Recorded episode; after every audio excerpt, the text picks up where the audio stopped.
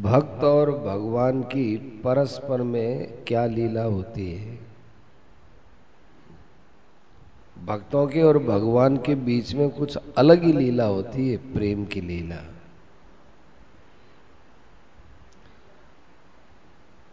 भक्तों के हृदय का जो भाव है, उद्गार है, वो कि वो बात भगवान में ही पैदा होती है। भगवान का अपना कोई नया भाव नहीं होता। भक्तों के उद्गार भगवान के उद्गार है। भक्त के मन में जो बात आती है वही बात भगवान के मन में आती है। एक बार गोपियां आपस में इकट्ठी होकर के प्रेम की चर्चा कर रही थी। उनके मन में ऐसी इच्छा हुई कि हमारे शरीर का चूर्ण बना करके, चूर्ण बनाना माने जैसे चंदन का चूरा होता है, आरे से लकड़ी काटने पर जो लकड़ी के छोटे छोटे कण झड़ते हैं उसे चूरा कहते हैं। और चंदन का चूरा तो एकदम आटे के समान महीन होता है। तो गोपियां चाहती है कि हमारे शरीर का चूरा बन जाए और उस चूरे पर भगवान बैठ जाए तो हम मुग्ध हो जाए। कोई कह सकता है कि जब शरीर का चूरा ही बन जाएगा, उस शरीर में जान ही नहीं रहेगी, फिर कौन मुग्ध होगा? तो कहते हैं ये प्रश्न तुम्हारा है, गोपियों का नहीं है। वो तो प्रेम के अंदर इतनी मस्त हो जाती है कि किस में जान और किस में बेजान, दोनों से उनको कोई लेना देना नहीं। बल्कि उनका ये भाव होता है कि चूरे के अंदर भी हमारी जान कायम रहेगी।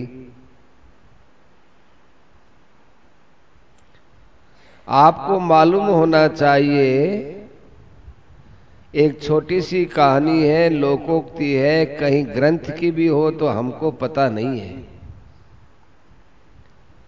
एक समय की बात है, नारद जी भगवान के परम धाम में मिलने के लिए गए। आप तो कहोगे कि भाई परम धाम तो गीता में वो बताया है कि जहां पर जाने के बाद लौटना ही नहीं होता, तो ये परम धाम क्या है? तो कहते हैं हमारा परम धाम से मतलब द्वारिकापुरी से है। भगवान श्री कृष्ण उस समय द्वारिका में निवास करते थे, तो दर्शन करने के लिए नारद जी पहुंच गए। और यूं ही दोनों प्रेमियों की आपस में बातें होने लगी।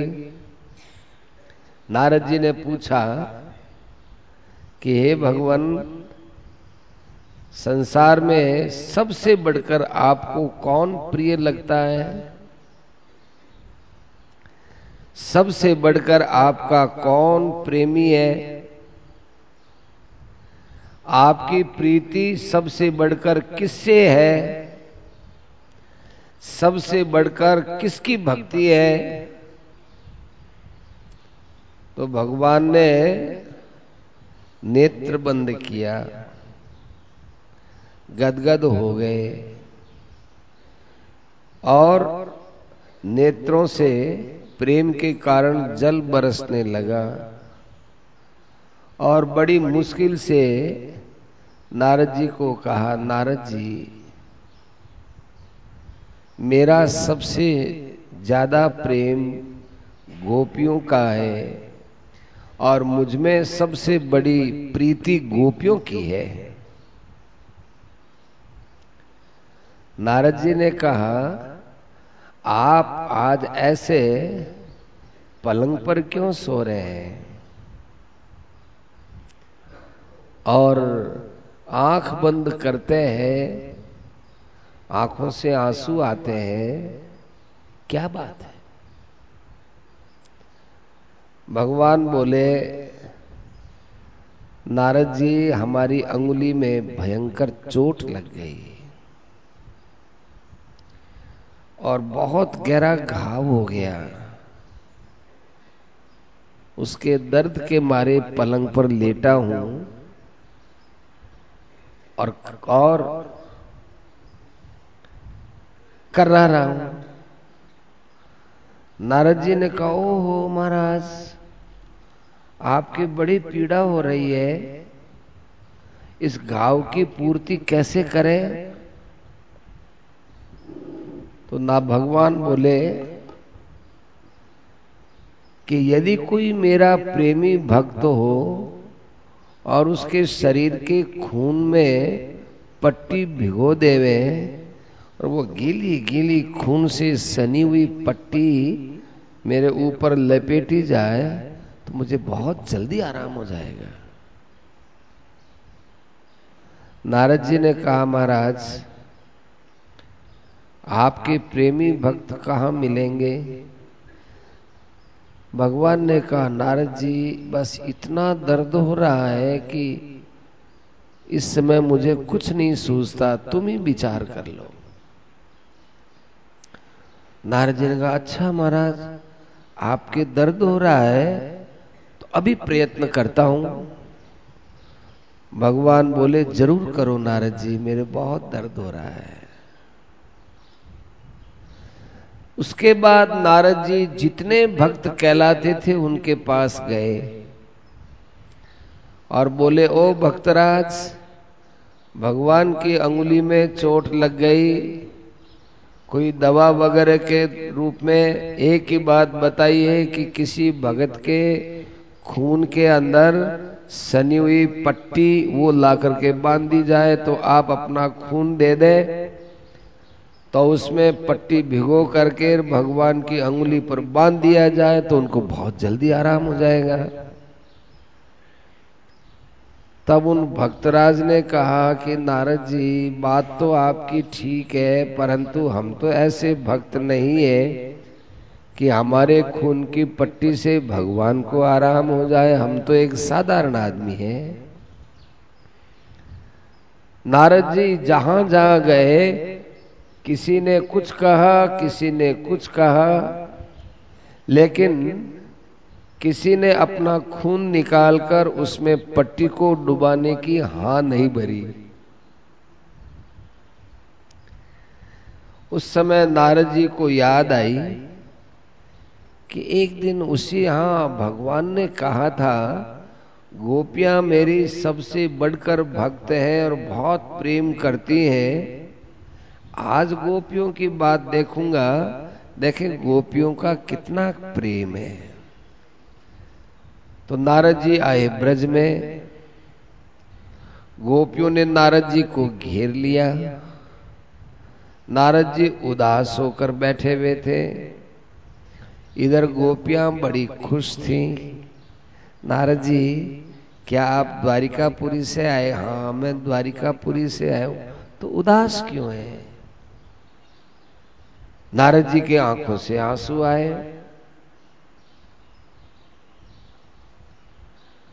तो कहा, महाराज बात तो बताओ, क्या बात है? तो नारद जी ने कहा, हे गोपियों,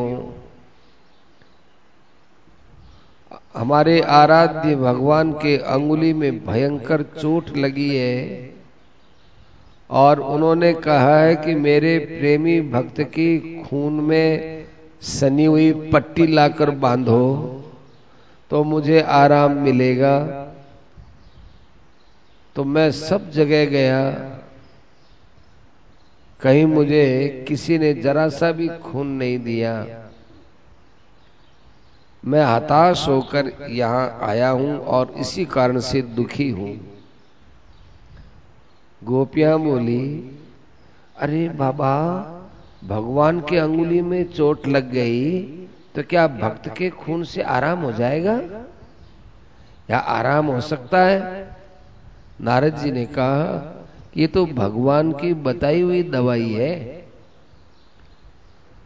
तो नारद जी, मेरे पास कोई खून रखने के लिए बर्तन नहीं है, आपके पास कोई बर्तन है क्या?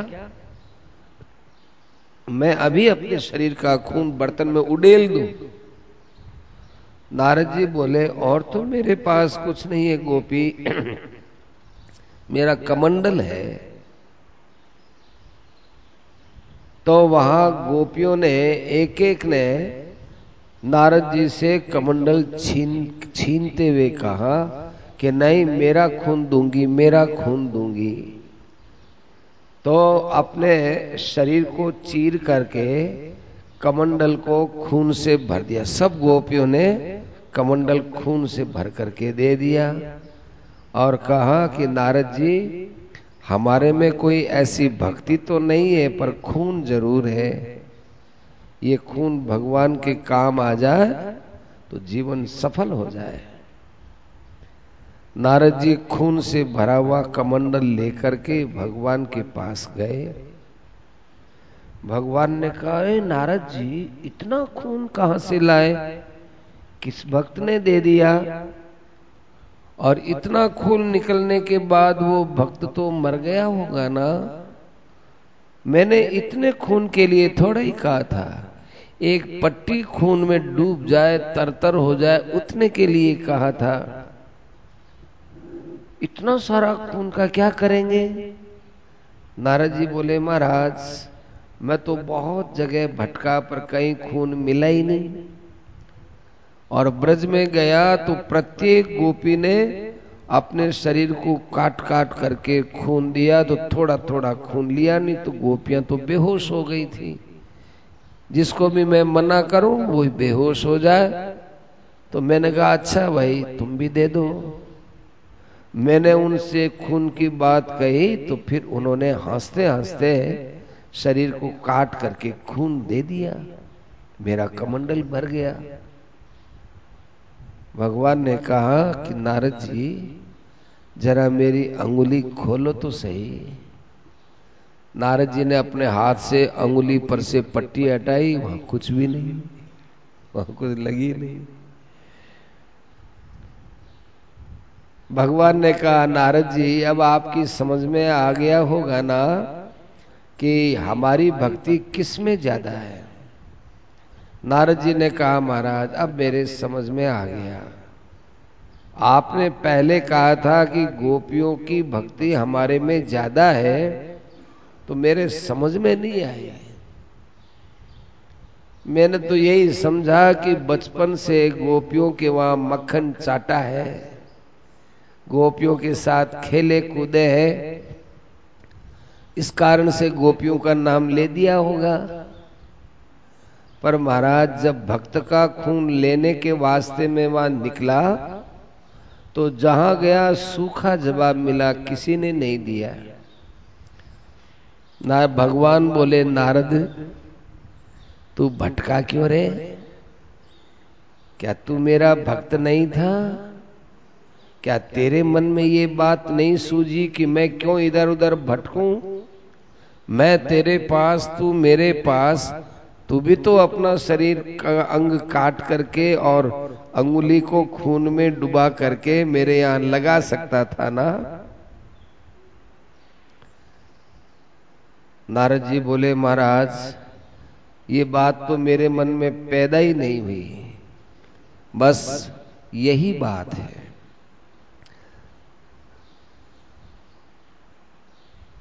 सबके हृदय में मेरी भक्ति तो है, पर वो पैदा नहीं हो रही है। गोपियों के पैदा हो गई और दूसरों के पैदा नहीं होती है। भक्ति सबके हृदय में है। नारद जी ने कहा, हां महाराज, अब मेरी समझ में आ गया। हम लोग झूठा भक्ति का अभिमान करते हैं।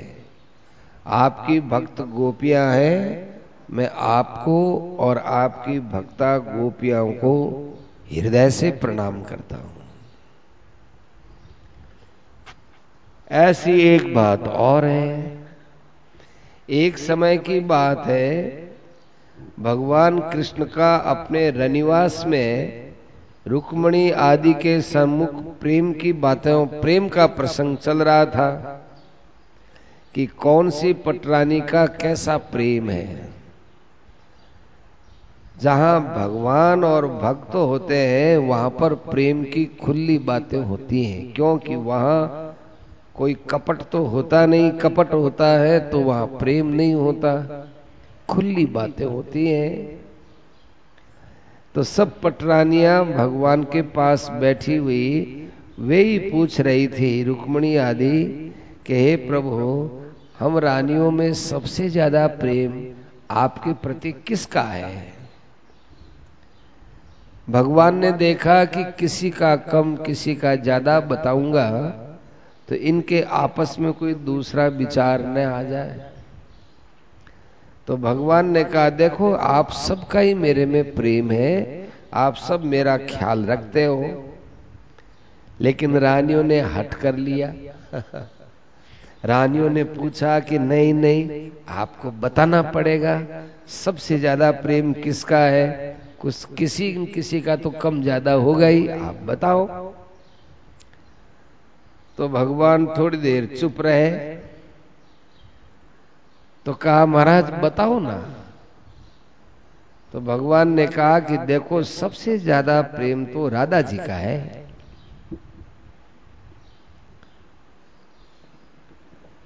तो रानियों ने कहा महाराज राधा जी तो यहां रहती भी नहीं है, राधा जी का यदि इतना प्रेम है तो राधा जी आपसे कब मिलते हैं, कैसे मिलते हैं। हमने तो कभी राधा जी के दर्शन किए ही नहीं, ऐसे राधा जी के हमको भी दर्शन कराओ महाराज, क्योंकि आपका प्रेम हम राधा जी से मांगेंगी। भगवान ने कहा ठीक है, राधा जी के दर्शन तो हो सकते हैं, थोड़ा सा मुझे मोहलत दो, थोड़ा सा समय दो। 2-4 दिन के बाद मौका मिल गया। राधा जी अपनी सहेलियों के साथ गई और द्वारिका में आई। राधा जी के विषय में रानियों को पता चला, सारी रानियां राधा जी को बड़े प्रेम से घेर ली और उन सहेलियों को तो दूर कर दिया कि राधा जी की सहेलियां तो हम हैं। बड़ा उनका सत्कार किया, खातिरदारी की, आदर किया, पीने के लिए बढ़िया दूध दिया, खाने के लिए बढ़िया रसोई दी।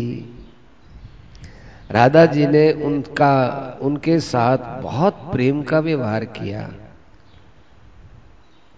दोनों का परस्पर बड़ा प्रेम रहा, पटरानियों का और राधा जी का।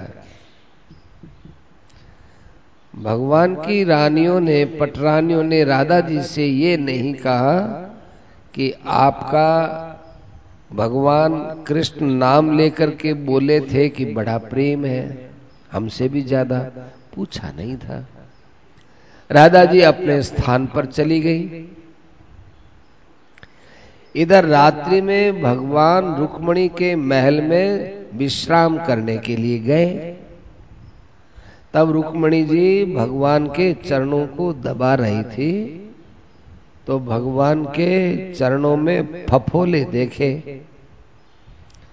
तो रुक्मिणी जी बोली, प्रभु आपके चरणों में फफोले कैसे हो गए। भगवान का कुछ स्वर गंभीर हो गया। भगवान ने कहा ऐसे ही हो गए। रुक्मिणी जी बोले नहीं, ऐसे तो नहीं हो सकते, यदि आपको मालूम है कि कैसे हो गए तो आप जरा बताइए। भगवान फिर और गंभीर हो गए और कहने लगे रुक्मिणी जी ऐसे ही हो गए, इसके वास्ते आप क्यों पूछती हो। रुक्मिणी जी बोली नहीं नहीं,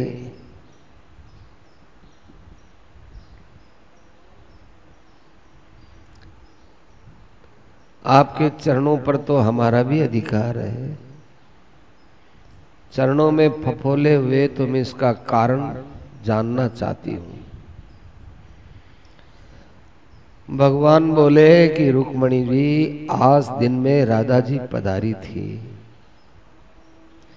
उनकी खातिरी तुम लोगों ने की? बोले हाँ महाराज, हमसे जैसा भी बना वैसा किया। तो क्या आपने उनको दूध पिलाया था?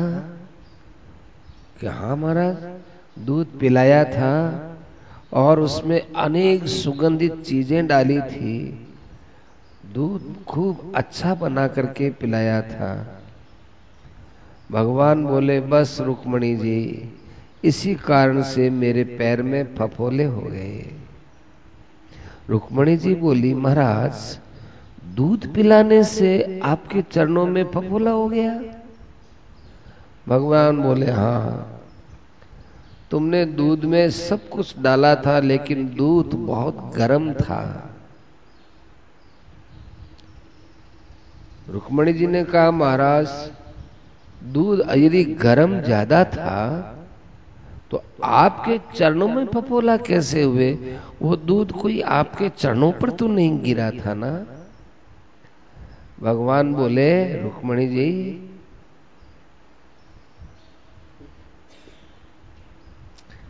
मेरे चरण हैं, वे राधा जी के हृदय में नित्य निवास करते हैं और उनके चरण हमारे हृदय में निवास करते हैं, इसलिए वो गर्म दूध मेरे चरणों पर ही तो पड़ा, इस कारण से फफोला हो गया।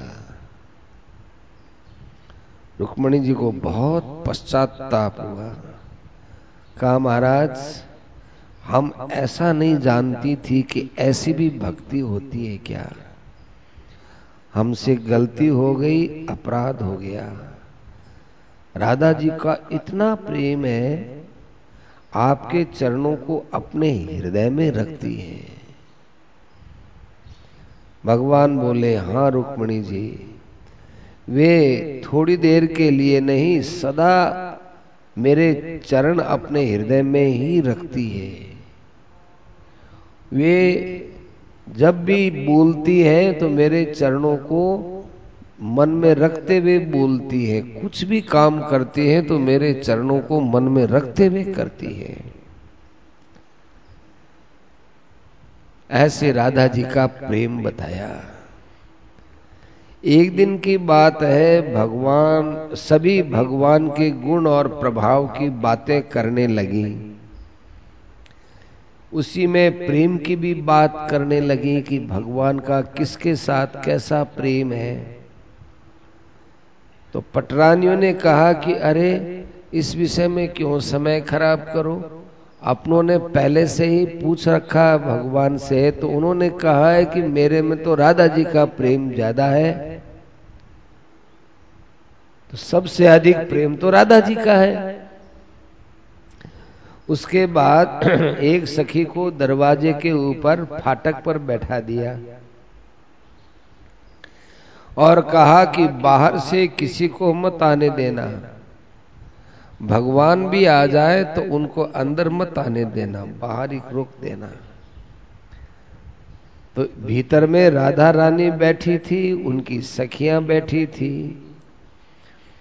आपस में एक कहती है कि राधा जी मुझे क्या रोग लग गया, मैं उसको भुलाना चाहती हूं तो भी वो भूलता नहीं है, मैं उसको भुला नहीं सकती हूँ, बहुत सोचती हूँ, अब इसको याद ही ना करूँ, याद ही ना करूँ, मेरे तो बीमारी हो गई कि कृष्ण की याद हरदम रहती है, ऐसा लगता है कि इस कृष्ण ने मुझ पर कोई भुरकी डाल दी, कोई जादू कर दिया, मैं पागल सी हो गई।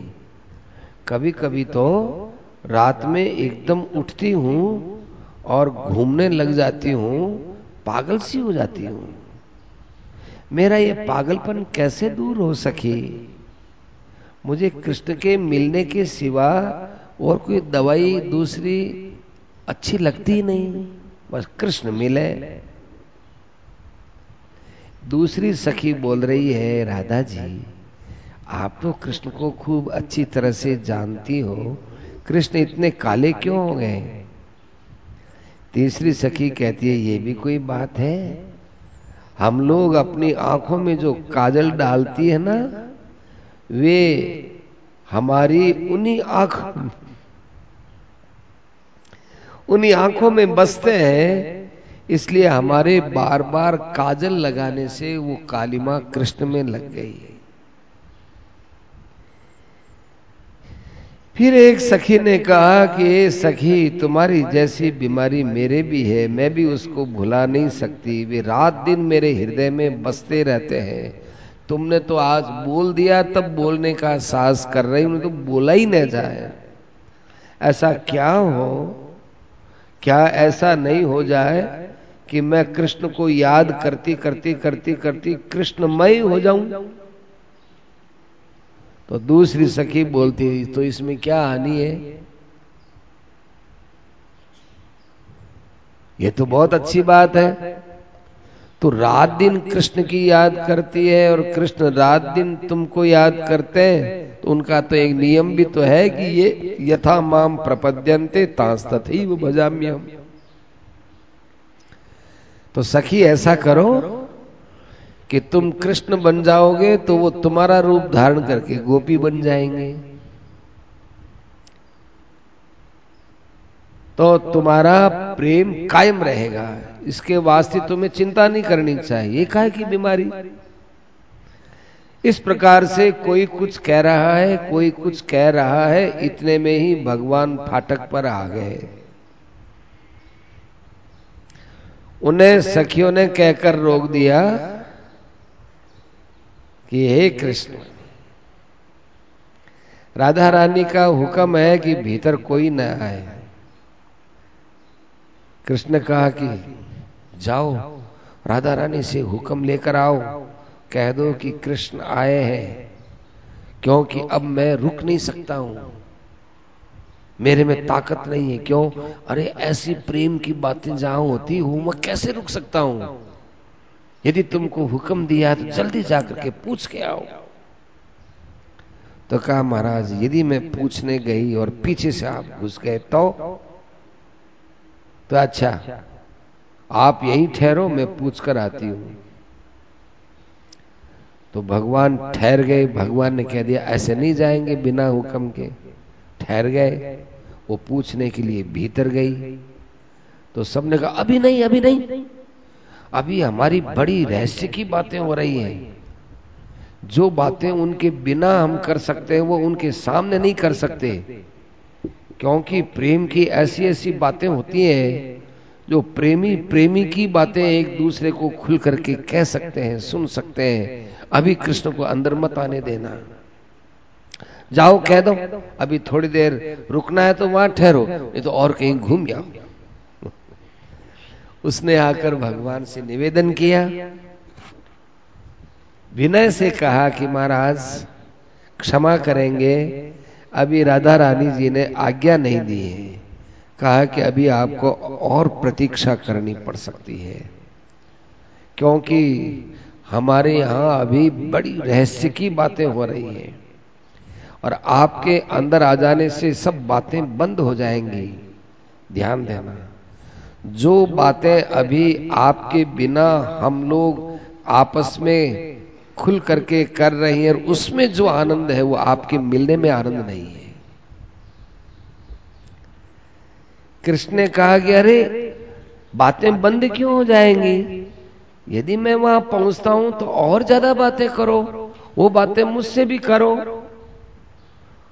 तो सखी कहने लगी कि ये सब बातें मैंने उनसे पूछ लिए, तो उन्होंने कहा है कि आपके गुणों की बातें, आपके प्रभाव की बातें, आपके विषय की बातें, आपकी बड़ाई, आपकी प्रशंसा, आपके प्रेम की बातें आपके सामने करने से लज्जा आती है,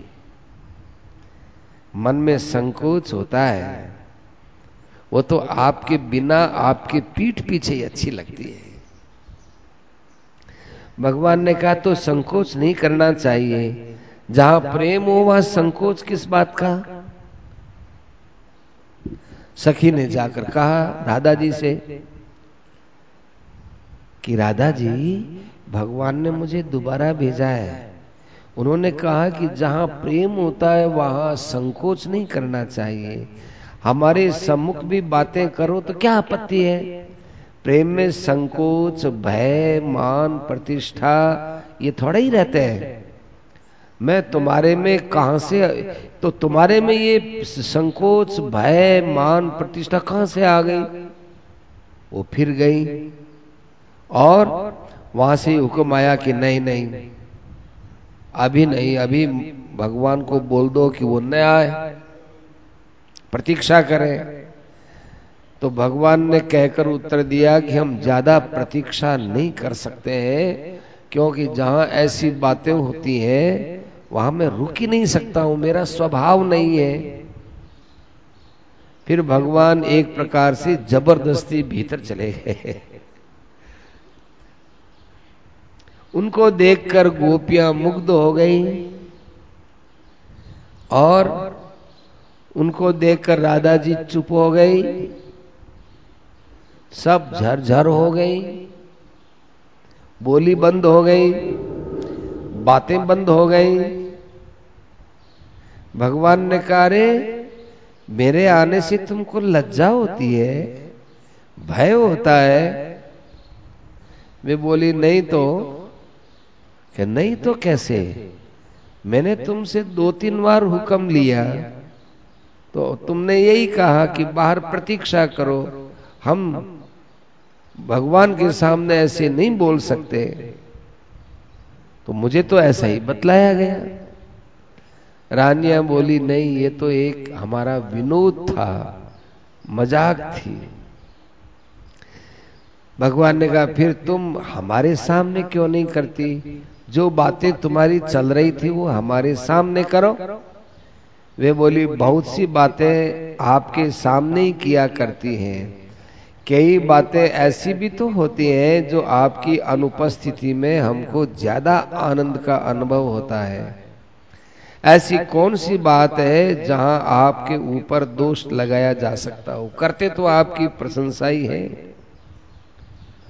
भगवान ने कहा फिर तुमको भय क्यों हो गया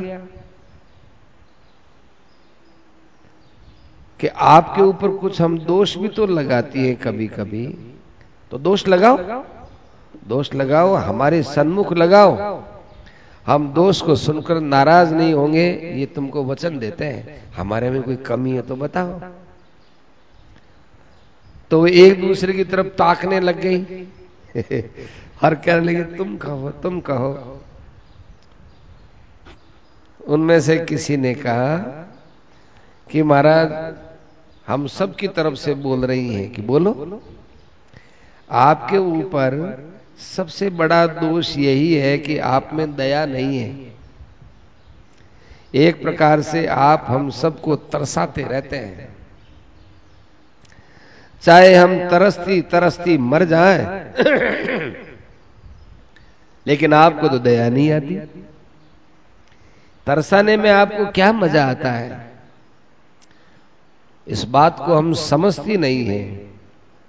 इसलिए कभी कभी आपके ऊपर हम दोषारोपण भी करती हैं, इसलिए आपको बाहर रोक दिया। भगवान में नहीं नहीं नहीं, मेरी निंदा तुम मेरे सामने करो, इस बात से हम कोई नाराज थोड़ा ही है। इसके लिए तुमको भय नहीं करना चाहिए, संकोच नहीं करना चाहिए। किस बात का भय, किस बात का संकोच?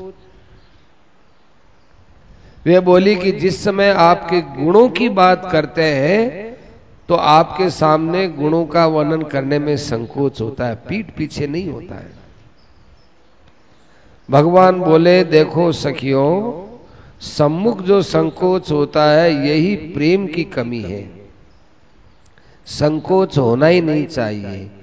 जहां प्रेम है वहां आदर है, सत्कार है। भय, संकोच ये सब उसमें कलंक है। जहां अपना विशुद्ध प्रेम है, अनन्य प्रेम है, वहां ये सब होना ही नहीं चाहिए। प्रेम के तत्व को, रहस्य को जो समझ लेता है, चाहे वो स्त्री हो चाहे वो पुरुष हो, उसके अंदर भय, संकोच, आदर, सत्कार ये सब विदा हो जाते हैं। सारे भाव जब साधक सारे भावों से ऊपर उठ जाता है तब वहां फिर वह सब नहीं होता है। सारे भाव क्या, जैसे माधुर्य भाव है, दास्य भाव है, सख्य भाव है, वात्सल्य भाव है, शांत भाव है, ये सब वहां पर समाप्त हो जाते हैं।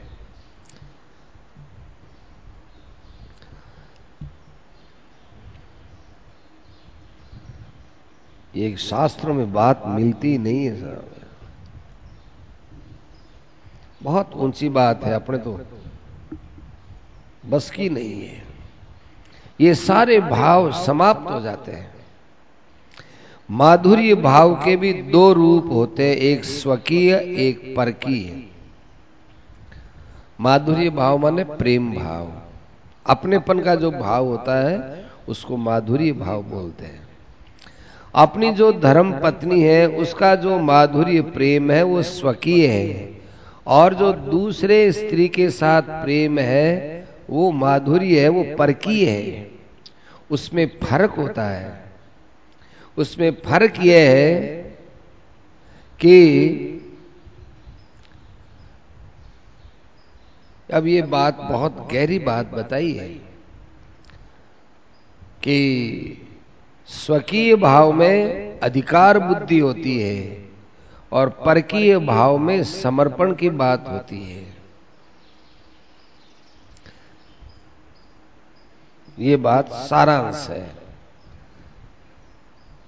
मेरे साथ विशुद्ध प्रेम होता है, वहां वात्सल्य, भय, आदर, सत्कार ये सब समाप्त हो जाता है। जैसे कोई सखी जो दासी थी वह दास भाव रखती थी, तो उसके मन में स्वामी का भय हो जाता है, संकोच भी होता है। इसी प्रकार सख्य भाव किसी का रहता है, उसमें कुछ न कुछ लज्जा रहती है, सब भावों से ऊपर उठता है, वहां पर ये कोई दोष नहीं रहता, ये आगे जाकर मिट जाते हैं। दास भाव बहुत ऊंचा है, सख्य भाव भी ऊंचा है। हनुमान जी का श्री रामचंद्र जी में जो भाव था वह दास्य भाव था, परंतु अर्जुन का जो श्री कृष्ण में भाव था वह दास्य भाव भी था और सख्य भाव भी था। भगवान ने खुद कहा है भक्तोसी में और सखा चेती, दो बात क्यों कही कि तू मेरा भक्त भी है, तू मेरा मित्र भी है, तेरे अंदर सख्य भाव भी है, तेरे अंदर दास्य भाव भी है। भगवान ने कहा कि मैंने आपको अपना सखा ऐसे मानकर आपके साथ आसन पर, शैया पर और जो कुछ व्यवहार किया, तिरस्कार किया, उसके लिए मैं क्षमा चाहता हूं। अर्जुन ने कहा भगवान से, तिरस्कार किया, सखेति मत्वा प्रसभम यदुक्तम, हे कृष्ण हे यादव हे सखेति अजानता महिमानम तवेदम मया प्रमादात प्रणये नवापी यच्चा वहा सार्थ मसत कृतोसी। तो मैं क्षमा चाहता हूं। उद्धव का भाव दास्य भाव भी था और सख्य भाव भी था। जितने गोप ग्वाले थे उन सबका सख्य भाव था, और जो गोपियां थी वे उनकी सखियां थी, इनका सख्य भाव भी था और बहुतों का माधुर्य प्रेम भी था। राधा जी सब भावों से ऊपर उठी हुई थी, सारे भाव उनके अंदर समाविष्ट थे, वह खुद सारे भावों से अतीत थी। इस प्रकार से हम लोगों को भी भगवान के साथ गोपियों के समान प्रेम करना चाहिए। यह नहीं समझना चाहिए कि भाई ये तो गोपियों का प्रेम है, हमारा थोड़ी हो सकता है, ऐसा नहीं हो, ऐसा नहीं मान सकते। ऐसे ही शांत भाव है। साधन के समय द्वैत भाव और उसका फल निर्गुण निराकार ब्रह्म में पर्यवसान हो जाना, ये शांत भाव है। साधन काल में तो द्वैत और फल में सच्चिदानंद परमात्मा की प्राप्ति, निर्गुण निराकार ब्रह्म में जो भाव है वो शांत भाव है। सगुण भक्ति करते हुए जो इच्छा उस भाव की है उसका भाव शांत भाव है। इस दृष्टि से हर एक भाव से भगवान से प्रेम रखा जा सकता है। स्त्री हो चाहे पुरुष हो, भगवान के प्रति सब प्रेम रख सकते हैं। हम लोगों का भगवान में पवित्र भाव होना चाहिए। पवित्र भाव का अर्थ है कि भगवान से, भगवान को, भगवान के अलावा कुछ भी नहीं चाहिए। निष्काम भाव से प्रेम करना चाहिए, बल्कि भगवान कुछ देना भी चाहे तो मना करना चाहिए। इस मना करने से भगवान बहुत खुश होते हैं। हम तो यहाँ तक कहते हैं कि भगवान से मिलने की भी इच्छा मत करो और भगवान में लगे जाओ, भगवान में प्रेम करो। और रहस्य की बात बताई जाती है कि मिलने की इच्छा न रखने पर आप जो प्रेम बढ़ाओगे उससे भगवान मिले बिना रह नहीं सकते। जब राधा जी और सखियों ने भगवान को भी न आने के लिए मना कर दिया तो भगवान जबरदस्ती घुस गए। कितनी उच्च कोटि की बात है। मिलने की इच्छा न रखने पर भगवान शीघ्र आते हैं, तो भगवान से शीघ्र मिलने के उद्देश्य से मिलने की इच्छा नहीं रखनी चाहिए।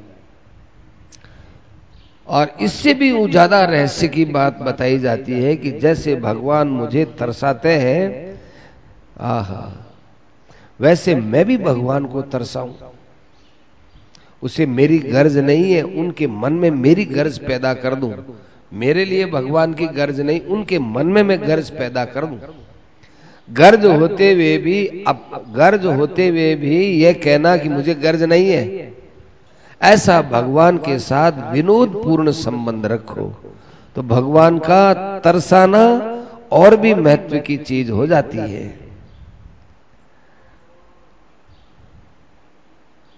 अपनी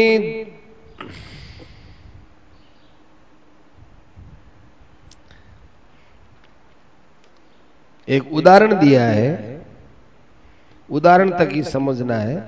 अपनी धर्म पत्नी के साथ पति का जो प्रेम होता है और धर्म पत्नी इस बात को समझ जाती है कि मेरे बिना मेरे पति नहीं, हाँ, मेरे बिना मेरे पति का कुछ अस्तित्व ही नहीं मानते, तो उसकी इच्छा रहते हुए भी उसके पति को तरसाती रहती है।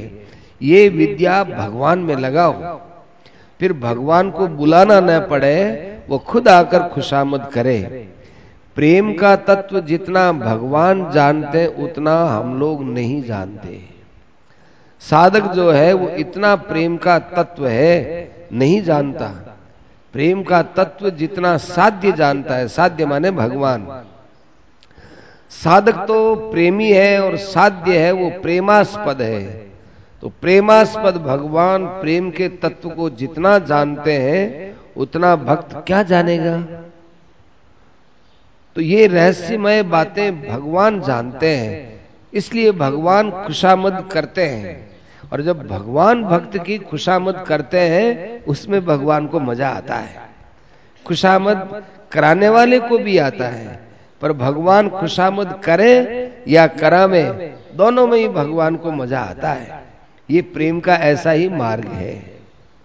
प्रेम मार्ग में जहां विशुद्ध प्रेम होता है वहां कोई छोटा बड़ा नहीं है, इसलिए वहां एक दूसरे को शर्म नहीं आती, वहां आदर सत्कार भी नहीं है, वहां बड़ा छोटा भी नहीं है, वहां एक केवल प्रेम ही प्रेम रहता है। जहां आदर सत्कार, भय, संकोच आदि होता है, ये तो प्रेम में उच्च प्रेम में कलंक है। प्रेमी का तो एक ही उद्देश्य रहता है कि भगवान को आह्लादित करें, भगवान को हम अपने चरित्र से मुग्ध करें। और भगवान का उद्देश्य होता है कि भक्त को हम आह्लादित करें और मुग्ध और उसको आनंदित करें। तो भगवान की सारी क्रिया भक्त के लिए होती है और भक्त की सारी क्रिया भगवान के लिए होती है, अपने लिए नहीं होती। भगवान की दृष्टि में जो भगवान का भक्त है वह प्रेमास्पद है, माने भगवान के लिए वो भगवान हो गया। और भगवान प्रेमी तथा भक्त की दृष्टि में भक्त प्रेमी और भगवान प्रेमास्पद है। दोनों में दोनों का प्रेम का नाता है।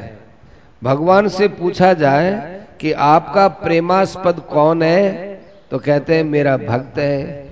और भक्त को कहा जाए कि आपका प्रेमास्पद कौन है, प्रेमास्पद माने आपसे प्रेम करने वाला,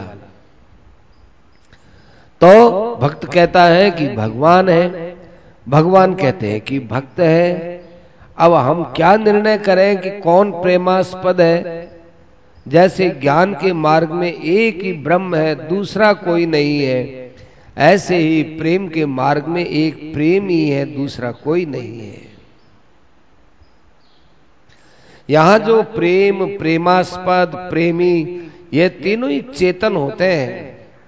साधन काल में जो प्रेम होता है वो तो जड़ है, यह जो प्रेम है वह चेतन है। जहाँ परमात्मा की प्राप्ति के बाद जो एक प्रेमावस्था बनती है वो अवस्थाओं से अलग है। साधन काल का जो प्रेम होता है वो तो असली प्रेम का एक प्रतिबिंब होता है। जैसे असली चंद्रमा है वो तो आकाश में है, उसका चिलका पड़ता है वो पानी में पड़ता है, तो पानी वाला प्रतिबिंब है, असली तो आकाश में है। ऐसे ही जो ये प्रेम है, साधन काल का जो प्रेम है वो जड़ है। और भगवान के अंदर जब ये प्रेमास्पद का भाव आए, भगवान ही प्रेमास्पद है, तो वो प्रेम चेतन है। संसार में जो परस्पर स्त्री पुरुष का प्रेम है, ये प्रेम है ही नहीं, ये तो मोह है, ये कामना है। इसको कभी भी भगवान के साथ नहीं जोड़ना चाहिए। किंतु भगवत विषय जो प्रेम है वह प्रेम उस असली प्रेम का प्रतिबिंब मात्र है। ज्ञानी महात्माओं के हृदय में निर्गुण निराकार का ब्रह्म का स्वरूप प्रतिबिंब ही आता है। वे तो समा नहीं सकते, और अंतःकरण बुद्धि है वह अल्प है। इस बुद्धि के अंतर्गत वो निर्गुण निराकार ब्रह्म आ ही कैसे सकता है? उस पर तो केवल थोड़ा चिदाभास होता है, प्रतिबिंब भी होता है। इस प्रकार से संसार में साधन काल में जो साधक है उसके हृदय में जो अनंत अनन्य समीपता है वो प्रेम है। तेषाम ज्ञानी नित्य युक्त एक भक्तिर विशिष्यते समोहम सर्वभूतेषु नमे द्वेष्योस्ति न प्रिय है।